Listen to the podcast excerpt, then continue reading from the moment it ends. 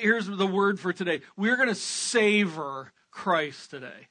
We're going to savor Christ today. So often, in uh, so many passages that we've seen so far, we've actually seen a whole lot of fussing that takes place, a whole lot of pushing against Christ, a whole lot of, so who do you think you are and how can you do this? Let's kill him, all that kind of stuff. And we're going to see that in this chapter today, but guess what? We're just not focusing in on that today. Today is um, a sweet passage and today we're just going to hear from the shepherd. Because um, this is a sweet, sweet passage. Um, in fact, let me pray before we get going. God, thank you so much for the dearness of yourself. John 10 is, is the kind of passage where we could fly right through it and go, yeah, that's cool. Yeah, wow, okay, right on. But that would be such a mistake. Lord, I really pray that as we have this holiday weekend, that we would just look at this passage and you would just bless our souls with who you are. You are so sweet. You are so loving. You're just so kind. And you are God we look forward just to loving this passage this morning. In the wonderful name of Christ, we pray. Amen. Well, before I jump into this passage, I want to remind us what's really kind of taken place in a lot of the other chapters. There's been all kinds of stuff that's been taking place. But let me just do a little overview here. John chapter 1 uh, in every one of these chapters, we just see this great love of Christ. In John chapter 1, we see God in the flesh.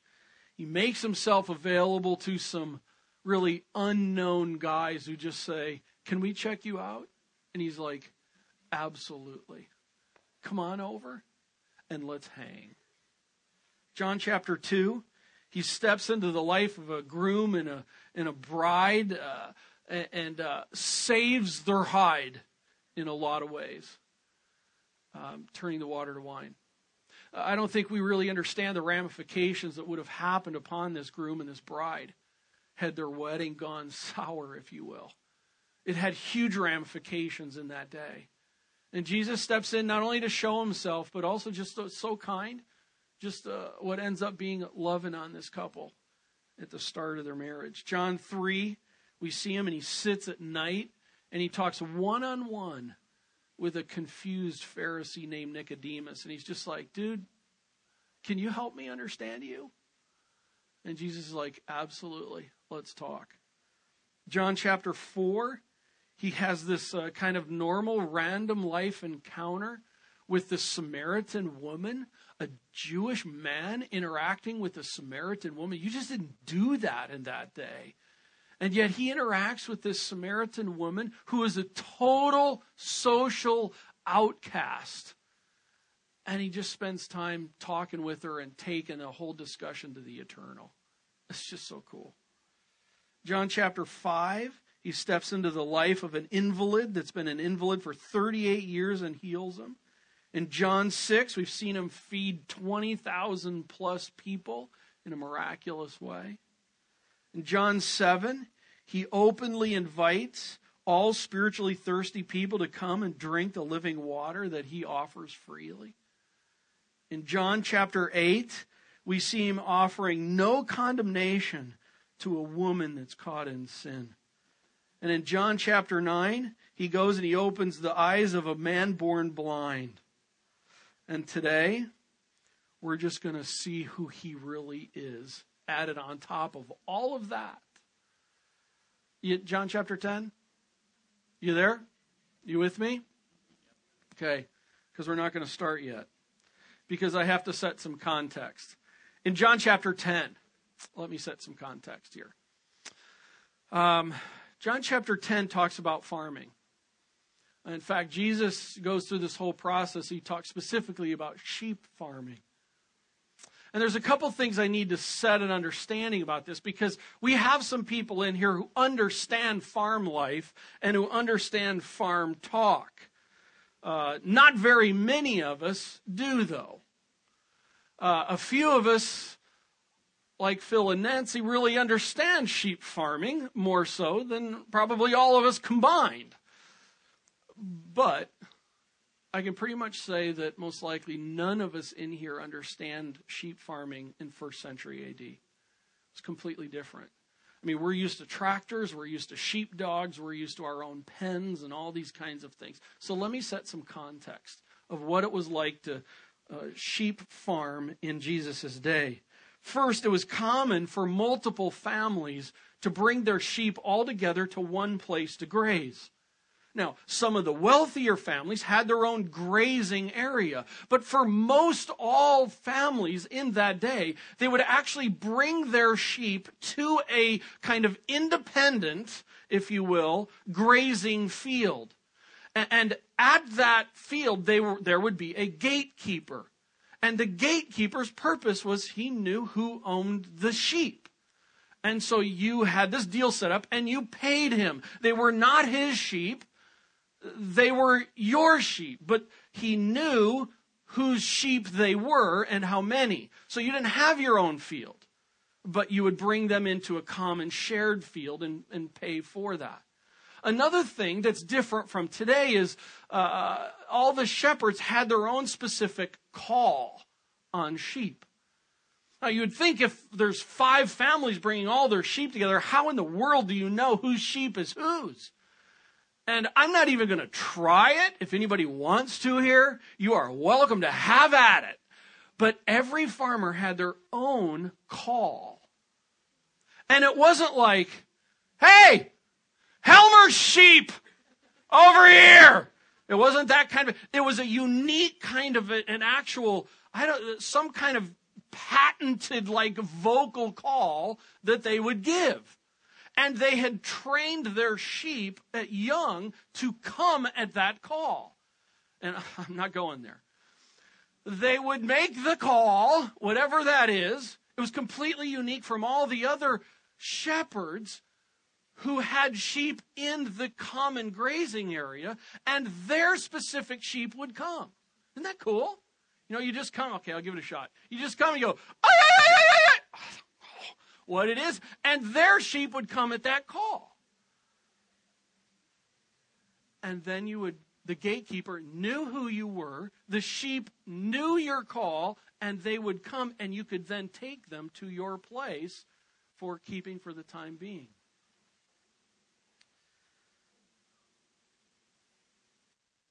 With that in mind, let's start John chapter 10. Uh, let me tell you about a shepherd. Number one, I want to tell you today about a shepherd who owns his sheep.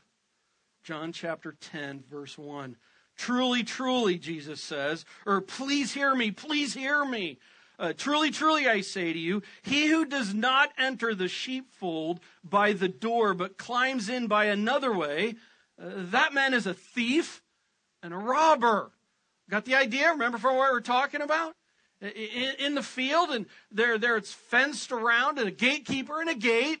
And how else would someone get in there to take some sheep? They'd have to hop over the fence and steal them that way because there was literally someone there guarding the gate. Verse 2 But he who enters by the door is the shepherd of the sheep. To him, the gatekeeper opens, and the sheep hear his voice. And he calls his own sheep by name and leads them out. When he has brought out all of his own, he goes before them, and the sheep follow him, for they know his voice. A stranger they will not follow, but they will flee from him, for they do not know the voice of strangers. This figure of speech Jesus used with them, but they did not understand what he was saying to him. Let me just highlight some things. They're his sheep. They're his sheep. This shepherd owns his own sheep. He's all in on owning them. He's not a hired hand. We'll see in verses 12 and 13 here in a little bit. It talks about the hired hand. He's not a hired hand. They're his sheep. I don't want to be owned by someone. Oh, yes, you do. You want to be owned by this shepherd. Uh, by the way, do you realize that everybody is owned spiritually? Ephesians chapter 2 basically clearly tells us that everybody is owned. You may be saying, you know, I don't want Jesus to own me. Uh, okay, go to Ephesians chapter 2 and take a look at what it says. The Bible says this that all are owned by the prince of the power of the air. Let's think who is that? Um, that's Satan. For all have sinned and fallen short of the glory of God. That's the bad news. I don't get a great thrill out of saying that. But the fact of the matter is, in this, is understanding that spiritually everybody is owned by someone. Uh, the deal is, is that naturally, because of sin, we're owned by the wrong owner. Don't you don't want to be owned by this dude. You want to be owned by the John 10 dude. Listen, there, there, for whatever your thing is, for whatever your hobby or interest is, there's some things where you're going like, I would so love to be owned by Bill Gates. I would so love to be a child of like Michael Jordan or I don't know what your what your thing is. I'm just telling you, you want to be owned by this John 10 shepherd. You want to be owned by him. And he takes it way serious as we're going to see here. Look at this. Uh, uh, he calls them to himself. He calls. There's so much we could go into this. There's so much theology right here. I want for you to understand. He calls his sheep. And here's the thing, you know, so do I respond to Christ or does he call me? Listen, he calls you to respond. And so here's the thing. It's in it. Have you responded to the call? The Bible says, For God so loved the world that he gave his only begotten Son, that whosoever believes in him should not perish but have everlasting life. He's made the call. The call's out there. It's open. It's open. The question is, are you a sheep? Do you want to be a sheep owned by him that hears him and responds to him? That's the issue. And understand this, if you've responded to him, you don't go like, I am so awesome because I responded to God. It's like, listen, I'm telling you, it's all the work of God. God has called. And the fact that you and I would even respond to him is a God owned deal. No praise for responding. It's all praise to the one who calls. He calls, and the sheep hear and they respond to his call. And I love this. It's added in here on purpose. We kind of fly by this. In uh, verse 3, it says, To the sheep, the sheep hear his voice, and he calls his own by name. That was not normal in that day. In other words, you know, those of you who know farming, I mean, you got 50 sheep, 100 sheep, 200 sheep. You raise them to sell them off. You don't get too close to Bambi and Fluffy and Woolly. You just don't. Because it's a, like a crop. But here it's talking about clearly. This is not a shepherd who just looks at the flock and just looks at, hey, uh, uh, number 692. Hey, number 784. He knows them by name. By name. The shepherd, if you are his sheep, he knows you intimately. I mean, you got the picture. He comes to the gate. He calls, sheep! And they come. And the gates open, and the gatekeeper knows they're his sheep. That's for sure. They're his sheep. And so he opens the gate and they walk. Hey, Doug, Karen, Luke, Emily. Isn't that cool? The second person of the Trinity. And this is part of what's purposely being stated here. He's not just a shepherd where it's like, yeah, go, boom. It's just like he knows you by name. By name. And notice in the passage it says, He leads. He goes before them. And they follow him. What a picture. You want to know what the Christian life is like? That's it. That's it.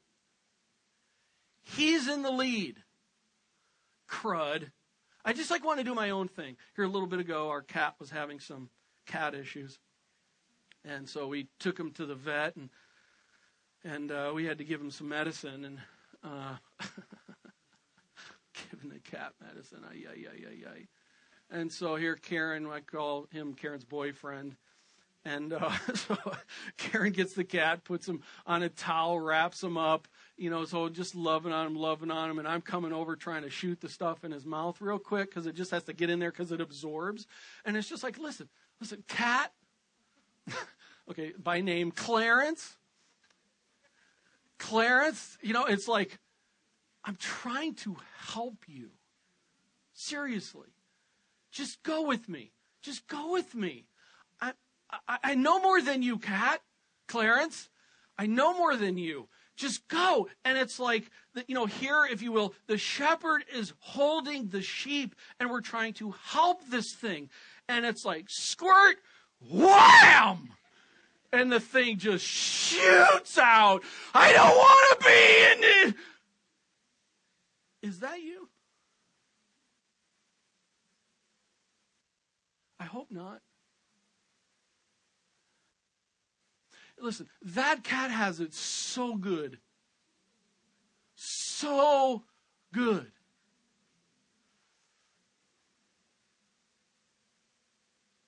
I, I, I pray, sheep, you and I are not like that. That even in times when it's hard, even in times we don't get it, even in times when we don't like what's happening in our life, we realize our owner. He's got it all together. And it's okay. It's okay. The shepherd owns his sheep. Second, the shepherd saves his sheep.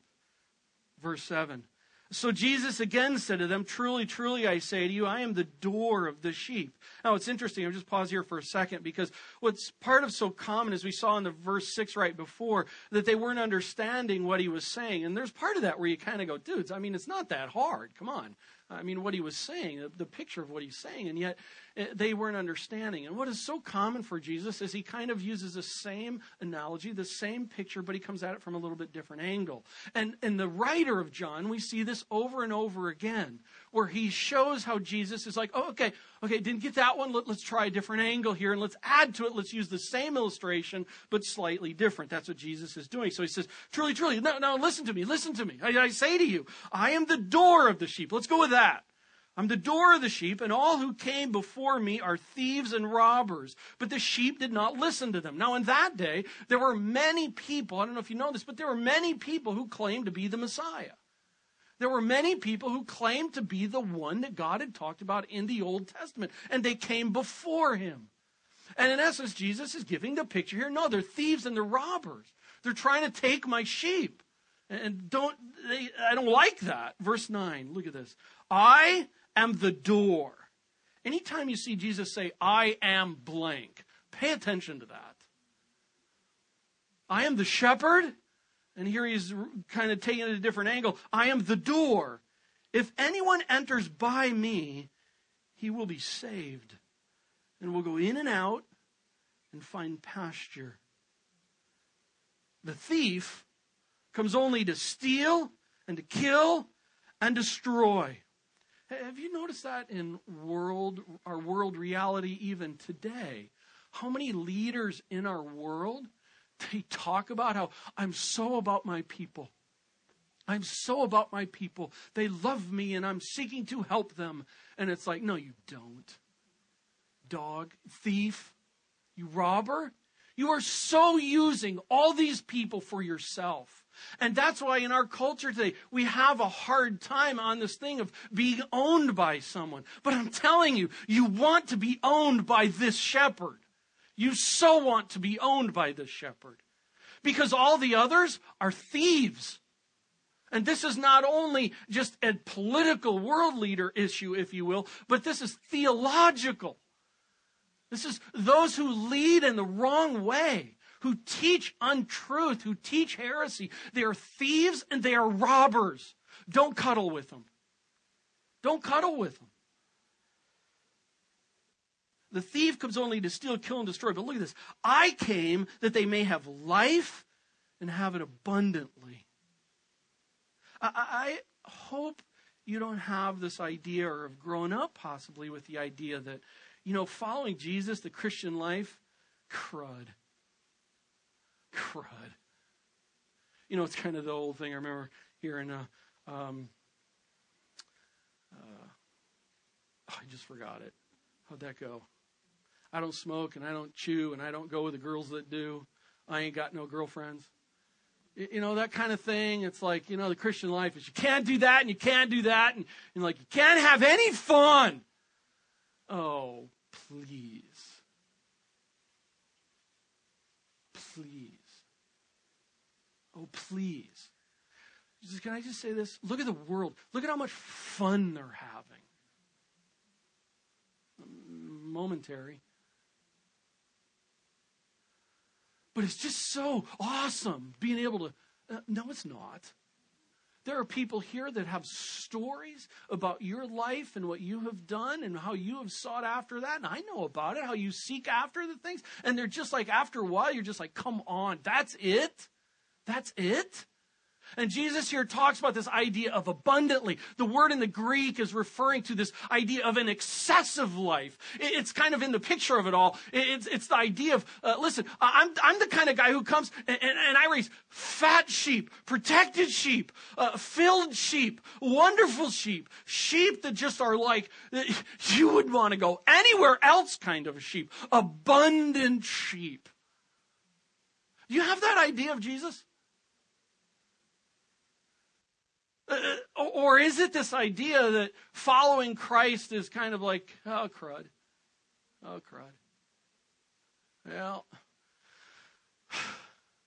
I just got to do this, but then, but then I get to have eternal life. And actually, when I think about eternal life, that kind of kind of sounds kind of boring too, because well, it's all just glory for God. It's like, oh my word, are they going to have like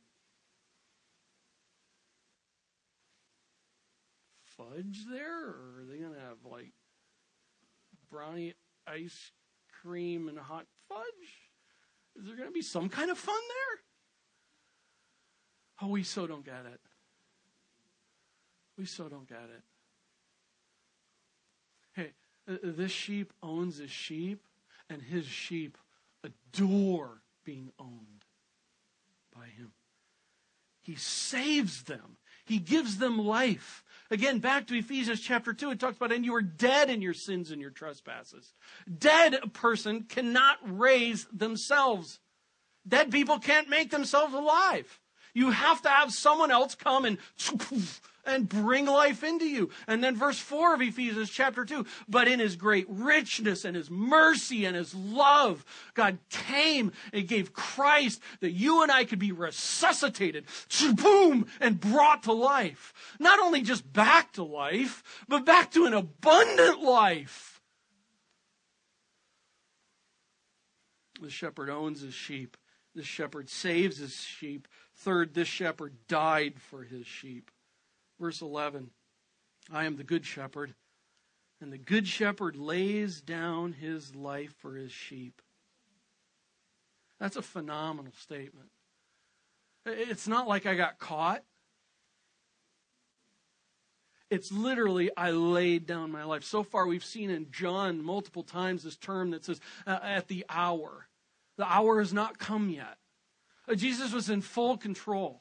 Oh, by the way, technically, Jesus did not die the way you and I think of that. Factually, theologically, Jesus gave up his life. Different. It wasn't this poor sap stuck on a cross. Fool. You like got a little carried away with your religion. This was literally God incarnate, John chapter 1, the Word became flesh and dwelt among us, nailed to the cross, and he gave up his life. What kind of shepherd does that? In fact, look at the next couple verses. Verse 12. He, because he's just talking about he lays down his life for the sheep. Verse 12. He who is a hired hand and not a shepherd who does not own the sheep, he sees the wolf coming, leaves the sheep, and flees and the wolf snatches them and scatters them. He flees because he is a hired hand and cares nothing for the sheep.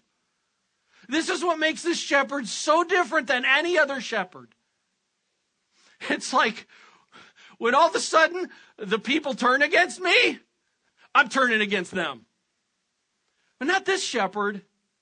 This shepherd is like, they even take me to the cross and I lay my, down, um, I lay my life down for them.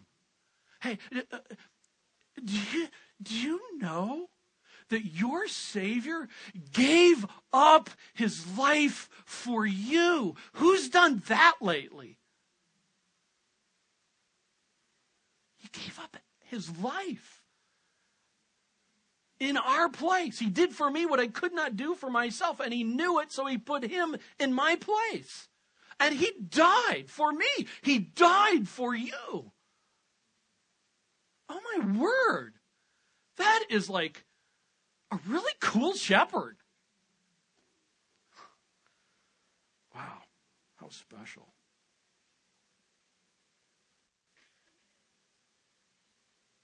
Oh, by the way, it's very interesting in the text in verse 11 whose life it's in the verb here there's a present active tone to it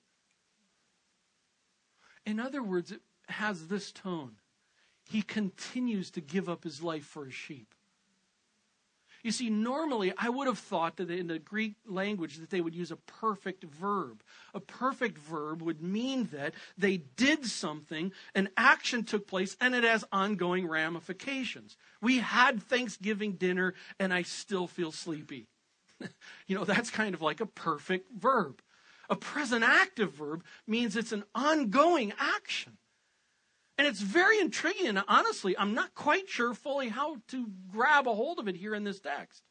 But all I can do is, is this, is understand that what he's saying is whose life is presently and actively given up in behalf of the sheep. That's cool. There's an aspect of what was done has a present reality to it. Every day, the understanding that my shepherd gave up his life for me. How sweet. Fourth, the shepherd knows his sheep. I've kind of talked about this already, but let's pick up verse 14. I am the good shepherd. I know my own, and my own know me. Uh, now, help me get a picture of like, how deep are we talking about? I know various ones in here at various levels of reality. I know some of you in here quite well. I know others of you uh, a little bit. And honestly, some of you I really don't know, for in all honesty, very much at all. So let's understand here out of the text when Jesus says he knows his sheep, like at what level is he talking about? Look at this. This utterly blows my mind. I am the good shepherd. I know my own, and my own know me. How? Just as the Father knows me. Just as I know the Father. Like that. And I lay down my life for the sheep. And I have other sheep that are not in this fold. Uh, I must bring them also, and they will listen to my voice. So there will be one flock and one shepherd. In other words, he's speaking to the Jews and he's talking about the Gentiles to come. There's going to be other sheep that are coming into this fold. But did you get how the, when Jesus says, I knows my sheep, uh, the, the level of what he's talking about here, he's referring to this idea. As I know my, as I know the Father, as God the Son knows God the Father, as God the Father knows God the Son, I know my sheep like that. Boom! Total boom! In fact, what would that be like saying? It'd be like saying, thank you again. Boom! I mean, listen, that's awesome. It's just not like God is some far off distant star out there, just like, you know, sitting in a chair, rocking back and forth, the drool's coming down every so often. He's got this, you know, he's Twitter pated, that uh, kind of a thing. He wakes up and comes to. He knows you like he knows the Father. Oh, my word. One, that scares me to death. and two, that cranks me up. That he would know me. You, if you are a sheep, if you've come to a place where you've received Jesus Christ as your Savior, he knows you. As he knows the Father from eternity past knowing. Wow, that's deep. That's deep knowing. Verse 17. Uh, for this reason, the Father loves me because I lay down my life for that I may take it up again. By the way, his laying down his life, it wasn't just about the cross, it was about the empty tomb. In fact, it was the empty tomb was the reality that the cross was driven by. Here he's talking about what's he looking forward to? The cross? No, not so much looking forward to the cross. He's really looking forward to what comes after the cross the resurrection. Verse 18 No one takes it from me but I lay it down of my own accord. I have authority to lay it down, and I have authority to take it up again. This charge I have received from my Father. Let's just keep reading. There was again a division among the Jews because of these words. Many of them said, He has a demon and is insane. Why listen to him? Others said, These are not the words of one who is oppressed by a demon. Can a demon open the eyes of the blind?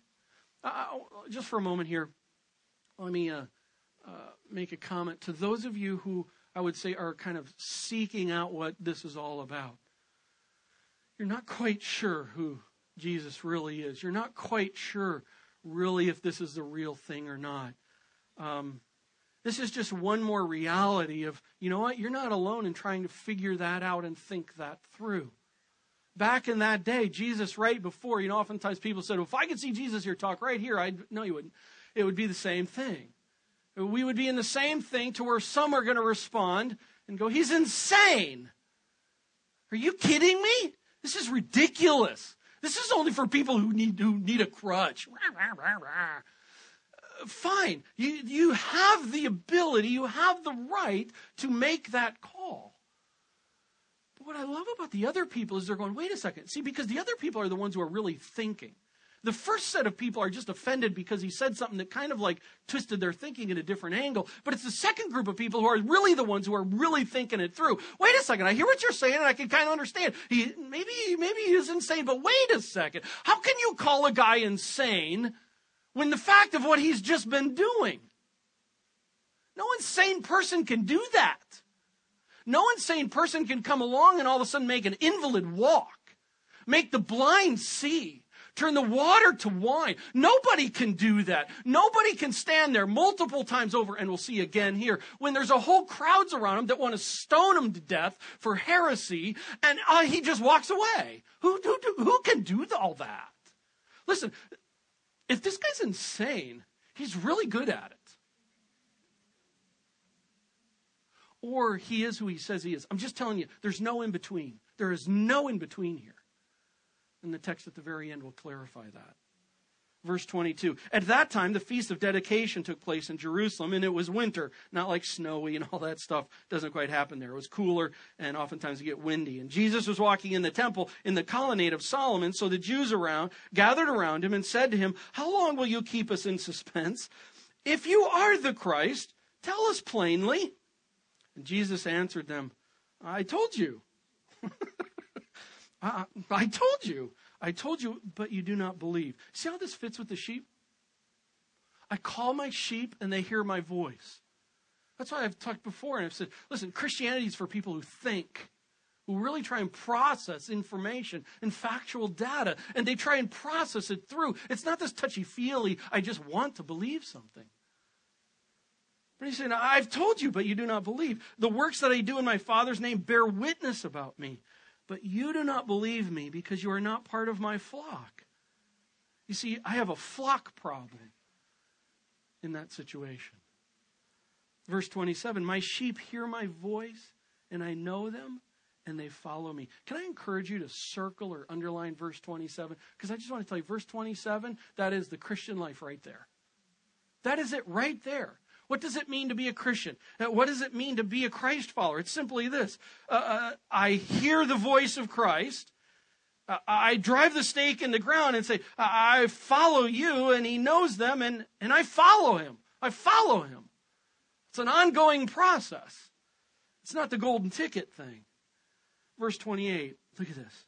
I give them eternal life, and they will never perish, and no one will snatch them out of my hand. My Father who has given them to me is greater than all, and no one is able to snatch them out of the Father's hand. I and the Father are one. Nick and Andy, could I use you here just for a second? Use and abuse you. Andy, Andy is the sheep. Everybody, thank you for the sheep. Okay, Andy, come here. Uh, I'm not hearing very rousing applause there. Okay, now stand right here. What, what the passage talks about is this it talks about the son holds his sheep. Gotcha, man. By the way, and the father holds on top of that. All right? Now, listen. Andy may thrash, but I'm just telling you, we're in on this one. We're committed. The Son and the Father hold his own sheep. Thanks. Hey, I don't, I don't know if you struggle with this whole thing of eternal security. If so, you need to memorize those verses.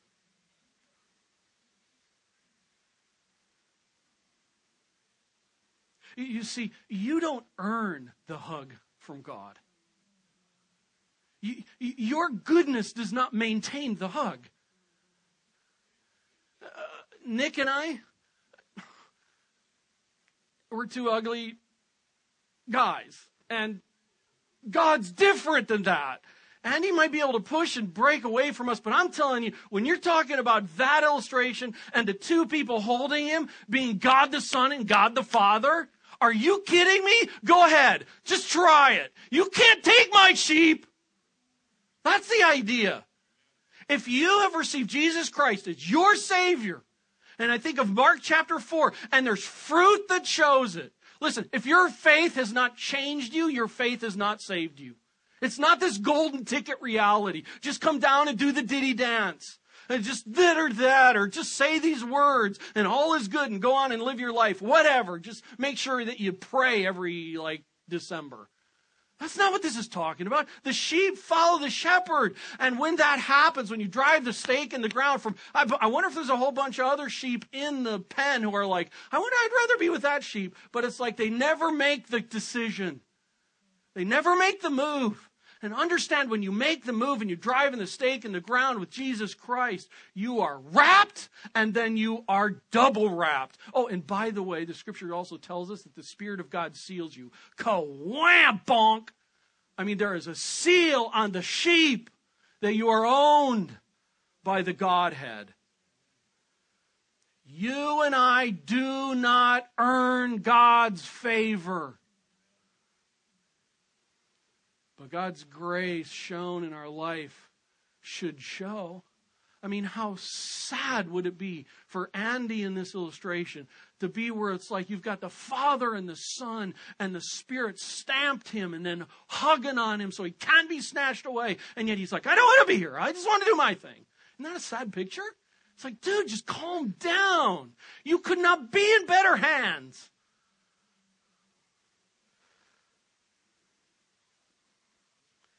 He knows his sheep. Number five, the shepherd holds his sheep.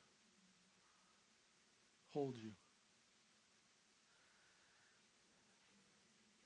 I give them eternal life, and they will never perish. No one will snatch them out of my hand. My Father, who has given them to me, is greater than all. And no one is able to snatch them out of the Father's hand. Uh-uh, that ain't happening. I and the Father are one. And look at the response, verse 31. We'll just read the end. The Jews picked up stones again to stone him. Jesus answered them, I have shown you many good works from the Father. For which of them are you stoning me? The Jews answered him, Look at this, is very important if you got some theological struggles with who Christ thought he was. It is not for a good work that we are to stone you, but for blasphemy, because you, being a man, make yourself to God. Why did they crucify Christ? Simply, they crucified Christ for this reason because they knew that Jesus was saying he was God. And wouldn't you agree? That's kind of an insane claim. Because you either are or you aren't. Uh, very clear. Jesus clearly stated that he was God in the flesh. And from their standpoint, that's ultimately why they crucified him. But the fact of the matter is, Jesus actually gave up his life. Verse 34 Jesus answered them, Is, it not written in the law, I said you are gods?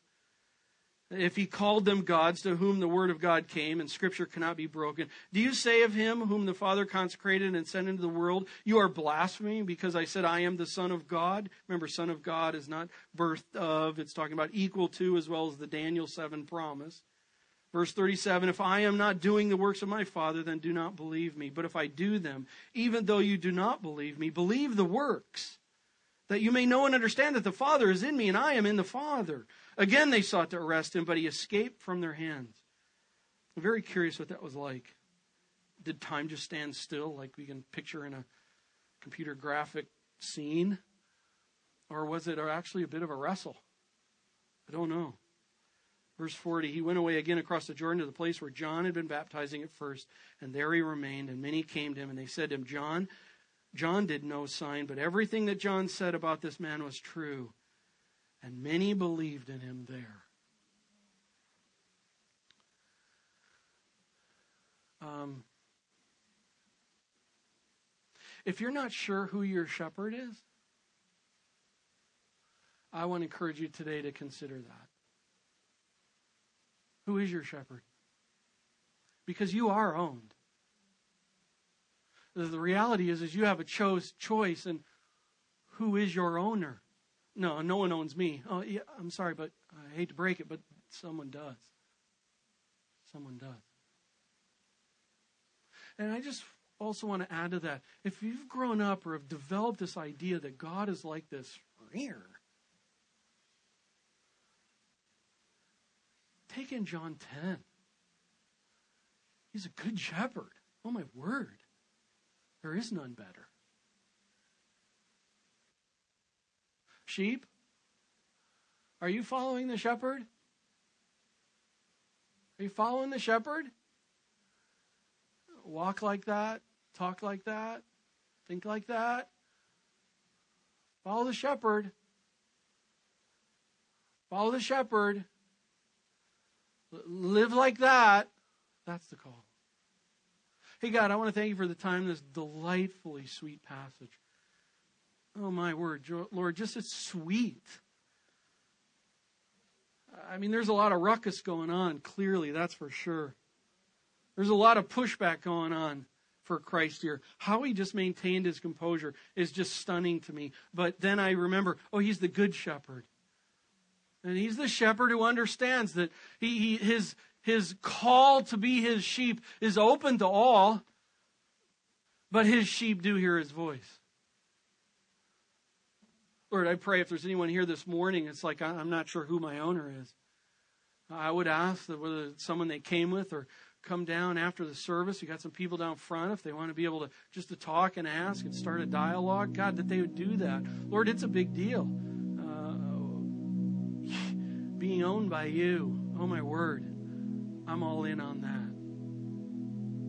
In light of who you are, Father, may we as sheep be ones that follow you. May we just sink that image in our head right now. The one who owns us, the one who saved us, the one who died for us, the one who knows us and cares for us, and the one who holds us. Uh, God, we want to follow him. May we not get off the path. Lord, I pray this morning if there is anyone who's been straying in other fields, that right now